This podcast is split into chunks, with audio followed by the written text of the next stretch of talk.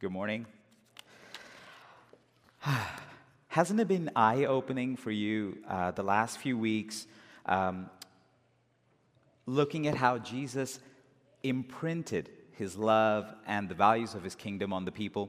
And wasn't it sobering last week when Mani talked about how our hearts can actually become so hardened that Jesus cannot imprint his love? He cannot make his impression on them. We contemplated the rich young ruler, remember, who chose his wealth over following Jesus. Um, we considered Jerusalem's aversion, its hostility towards the prophets of God who came to exhort her. And then we thought and considered Judas's cold, calculating heart uh, that made him sell out his master for a quick buck. But today I want to draw your attention not so much to how Jesus imprinted his love on people, but rather to the fact that he imprinted them. Ponder this Jesus, the incarnate verb, through whom and by whom and for whom the universe was created, chose to make himself accessible to us, to humans. And in doing so, he made the divine accessible. Emmanuel, they called him, God with us. Paul, the Apostle Paul in Philippians chapter 2 would say it this way He says, That Jesus made himself nothing, that he emptied himself, took the form of a servant, and was born in the likeness of men. John, in his gospel, says it this way The Word became flesh and dwelt among us, and we have contemplated his glory, glory as of the only Son from the Father, full of grace and truth. See, for Jesus to touch us, to imprint his love on us, he needed to be among us. So, what did he do? He left his throne at the right hand of God and entered our broken, fallen world. No other deity has ever done this. Okay? Of course, there is no other deity, but even in people's imaginations of, of deity and the gods, they knew that the gods weren't really known for their humility or their down to earthness. Take the Greek gods, for example. Okay? You have Zeus, the top dog. Isn't that a great picture? Yeah, it's very elaborate. Okay? He's the god of, of the sky, lightning, and thunder. But see, he would only come to earth to abuse and exploit humans. He was the source of many of the troubles that humans faced. He was just constantly creating chaos. He was mean and petty. And what about Hermes right there next to him? The trickster, patron god of thieves. Well, I think enough said on him. Um, see, they played games with people and poked and prodded them into insanity. But Jesus wasn't like that. He put on flesh and he entered our world to imprint God's love on our hearts. Jesus was different. He was, he was like no other deity uh, that people have ever created, even in their own imaginations. See, but Jesus, when he tore down these walls, there were actually two kinds of walls. There was, there was a physical wall, I think, and, and an emotional wall. Uh, an example of a physical wall is this one. Take a look at that picture. Okay? It, is, it is the tabernacle, the Jewish tabernacle, which, which was essentially a mobile desert temple. Okay? As the, when the Israelites were called out of Egypt and they were on their way to the promised land, God instructed them to create this tabernacle, which would, which would form the basis for a future temple. And God's presence resided here. But, but look, at, look at how this place looks. Okay? The, there's first a boundary separating the tabernacle compound from the tents of the 12 tribes that camped around it. Then there was a courtyard that you had to cross, you see out there in the front, that you had to cross to even get to the tabernacle, the actual tabernacle. And then once inside, you had what was called the holy place, and further in, the most holy place, which is, of course, where the presence of Yahweh resided, for lack of a better word, on the mercy seat of the Ark of the Covenant. Now, beginning at the outer boundary and working your way inward, fewer people were permitted access. Not anybody could approach the tabernacle, let alone the inner sanctuaries. And only the high priest, only the high priest, and that too once a year, was allowed access into the most holy place, and that was to make intercession for, for his own sins and for the sins of the people. And even then, the high priest couldn't enter without blood to offer to offer God. So the Jews understood. They understood and were aware of this physical separation between fallen mankind and a holy God. But see, in New Testament times, they experienced um, a more, if you will, insidious emotional wall of separation. That is, the separation that existed between the common people and the religious elite. See, the Jewish religious leaders, such as the Pharisees and the Sadducees, they distanced themselves from common folk uh, based on their social standing as elites. They were detached, they were uninterested in their lives. In fact, the word Pharisee meant the separated ones. I like to think of it as I, it was probably their way of saying the holier than thou's. Um, but what, what were they exactly separated from? What were they trying to be separated from? Well, they wanted to be separated from all impurity, they wanted to be separated from uncleanness. Now, that's not a bad thing, is it? Of course not. But see, they had separated themselves, they had distanced themselves so much that they had stopped serving the people they were called to serve. And Jesus, on an occasion, would criticize them. He, he would say of them, They tie up heavy burdens, hard to bear, and lay them on people's shoulders, but they themselves are not willing to move a finger to lift them with a finger. Now, the Sadducees, they were the party of the high priests and aristocratic families and merchants. They lived and moved around in the higher, in the upper echelons of Jewish society, maintaining friendly relations with the Roman, Romans. Now, think of this high priests, detached from the people, friendly with the Romans. Yeah, the very people tasked with fostering unity among the Jews and evangelizing the Gentiles were preoccupied with their own status and their own reputation. The Jewish people then, in the words of Jesus himself, were like sheep without a shepherd. So, in the Jew's mind, through God's own design, as with the tabernacle, and through humans' perceived hierarchy, as with the religious, the Jewish religious leaders, there were these physical and these emotional walls of separation from all things divine. They saw themselves as part of fallen creation and the divine as utterly out of reach. But Jesus, okay, but Jesus arrives on the scene and he begins the work of demolishing these walls. Okay, he, he had to, because he, he had to first tear down these walls that, that separated the people, that kept them from God, so that he could then imprint his love on them. He tore down the walls and then he made the divine accessible to all, to rich and to poor, to the educated and to the illiterate, to the Jew and Gentile and barbarian, to slaves and to freemen, and the people could not get enough. Let's look at a few examples, if you'll turn with me in your Bibles, of, of the impact that Jesus had as he tore down these walls of separation and imprinted his love on the people. Accompany me in Mark chapter 1, verses 40 through 42. Mark 1, 40 through 42. says this.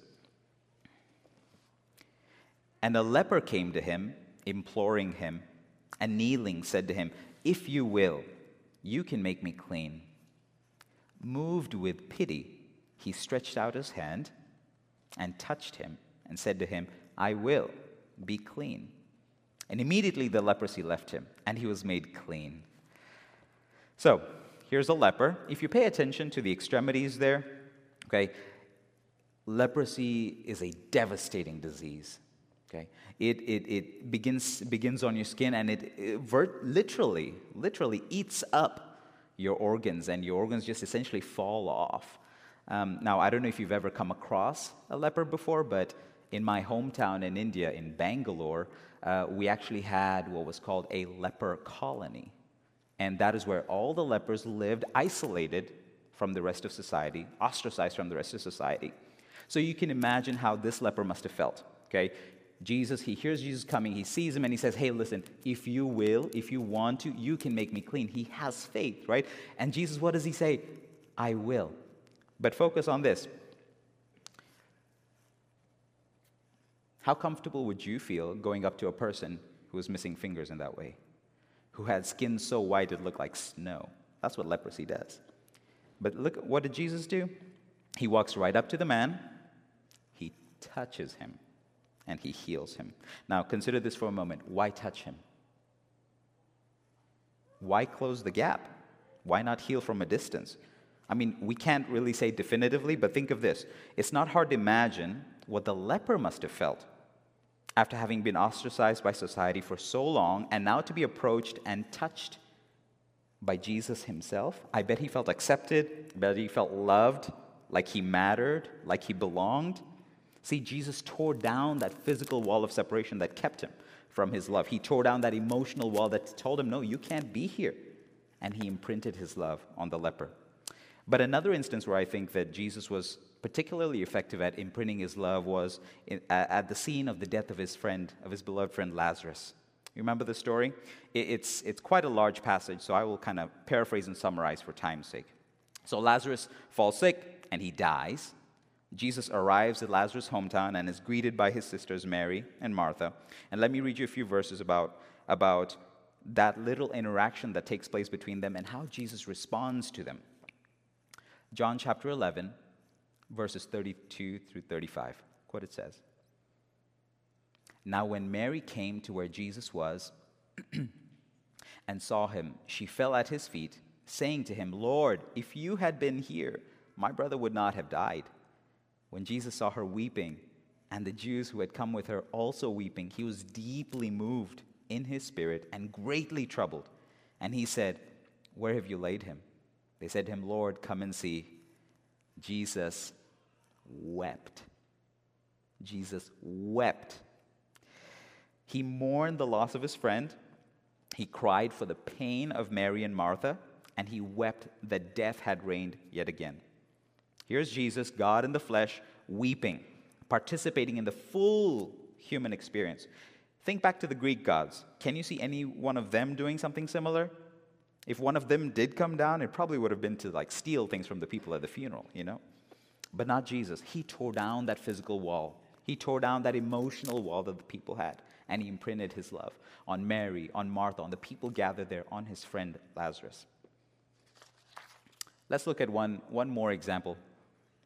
Go with me to Luke chapter 5, verses 27 through 32. Here, Jesus calls Levi, also called Matthew, okay? He's a tax collector. He tells Levi, hey, follow me, okay? Come follow me. And Levi, like, like all of Jesus' disciples when they're called, he leaves his post and he follows Jesus. But then later on, he throws this huge party, okay? Levi, the tax collector, with all of his friends, and he invites Jesus as his special guest. They're having a jolly old time, okay, eating and drinking. And here come the Pharisees. Remember them? Okay, the separated ones, the holier than thous, okay? Here they come and witness this exchange between them and Jesus' disciples, okay? The contrast could not be clearer. So Luke 5, 30 through 32 says, And the Pharisees and their scribes grumbled.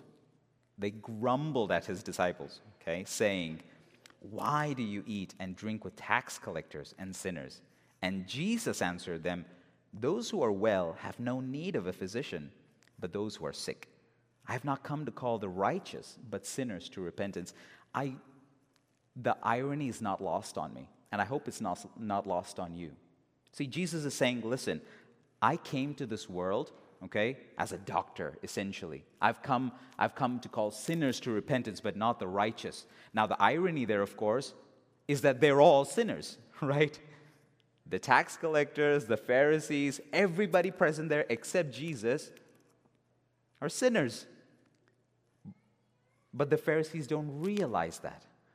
Their sense of self righteousness is so great that they think that they don't need Jesus. And, and so they're thinking, Jesus, why are you spending time with the outcasts of society? Okay, you need to be spending time with us, the religious elite, don't you know? In fact, if you were really the Son of God, like you say you are, you would know. You would know what sort of people they are. You would know what sort of woman that is you're hanging out with. But Jesus, he, he understands. He tells them, hey, listen, I've come to call sinners okay? Not the righteous to repentance. And he knew who the sinners were, although not all of them knew who they were. So the Pharisees are indignant that Jesus is associating with the wrong crowd, and they're blinded. And sometimes this happens to us, but they were blinded by their own self importance and self righteousness. But Jesus, God in the flesh, okay, the divine made human, is eating and drinking with us, with us humans, and especially with the people with whom nobody wanted to be seen. So Jesus tears down that physical wall. Okay, that physical wall that kept people from his love, that emotional wall that told them they couldn't be there, they couldn't participate in the love of God because they were sinners. He tore down those walls and imprinted his love. See, Jesus was able to do all of this because he made himself accessible. He chose to make himself accessible. He broke down the walls that kept people from God.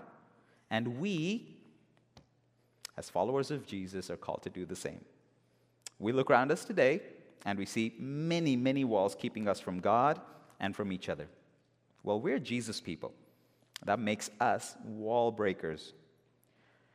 Do you know where those walls of separation exist in your life? Maybe it's a wall of language. Maybe you don't know a language besides Texan. Okay, I love Texan. Okay. Perhaps it's a wall of culture and traditions. Maybe it's a wall of skin color. Maybe it's one of social status. Or maybe, just maybe, it's one of politics. And there are so many more.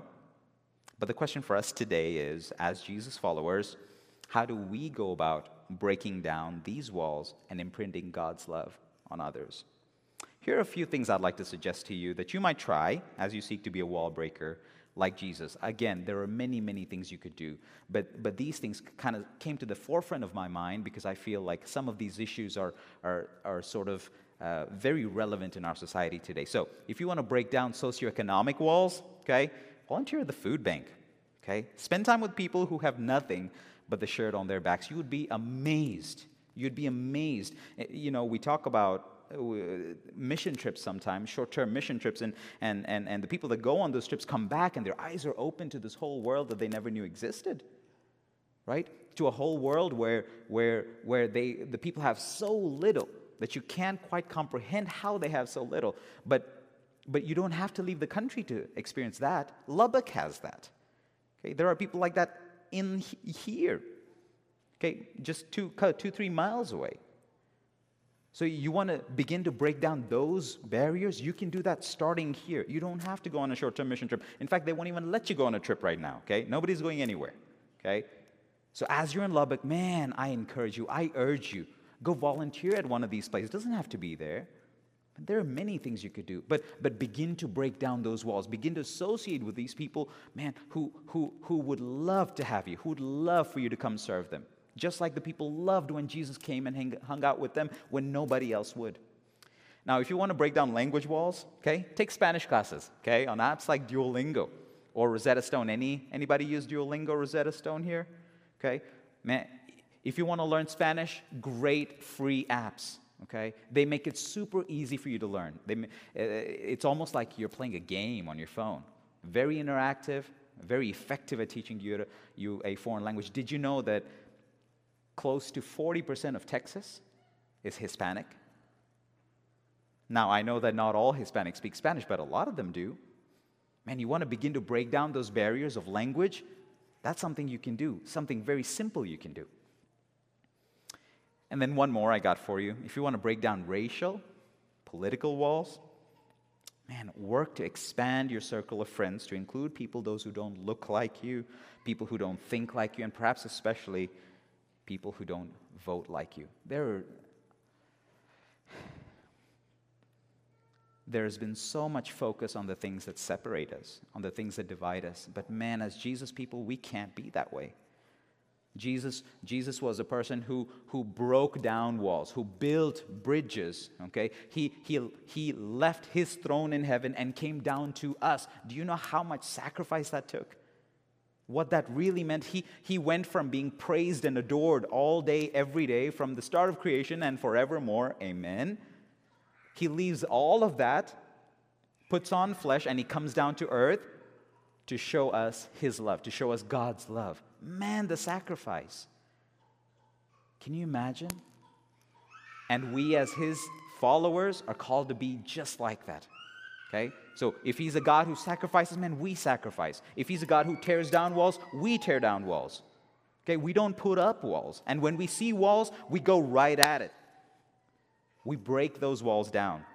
Brothers, sisters, if we're going to be Jesus followers, man, we have to be wall breakers so that we too can imprint God's love on the people like Jesus did. But see, God has to break through your own heart first the wall of your heart, and imprint His love in you before you can do the same for others. And if you're not a Christian here this morning, that wall of separation between you and God, sin, still stands. Man, God waits for you with a sledgehammer. I mean that in a good way, okay? He waits because He wants to tear down that wall which has kept you from Him for so long. If you let Him, He will tear it down, and He will imprint His love on your heart. You can do this today by responding during the invitation song, which we'll sing here in a moment. So, why don't you come to the front and let us pray with you and guide you to get that wall torn down? Let us be standing as we sing.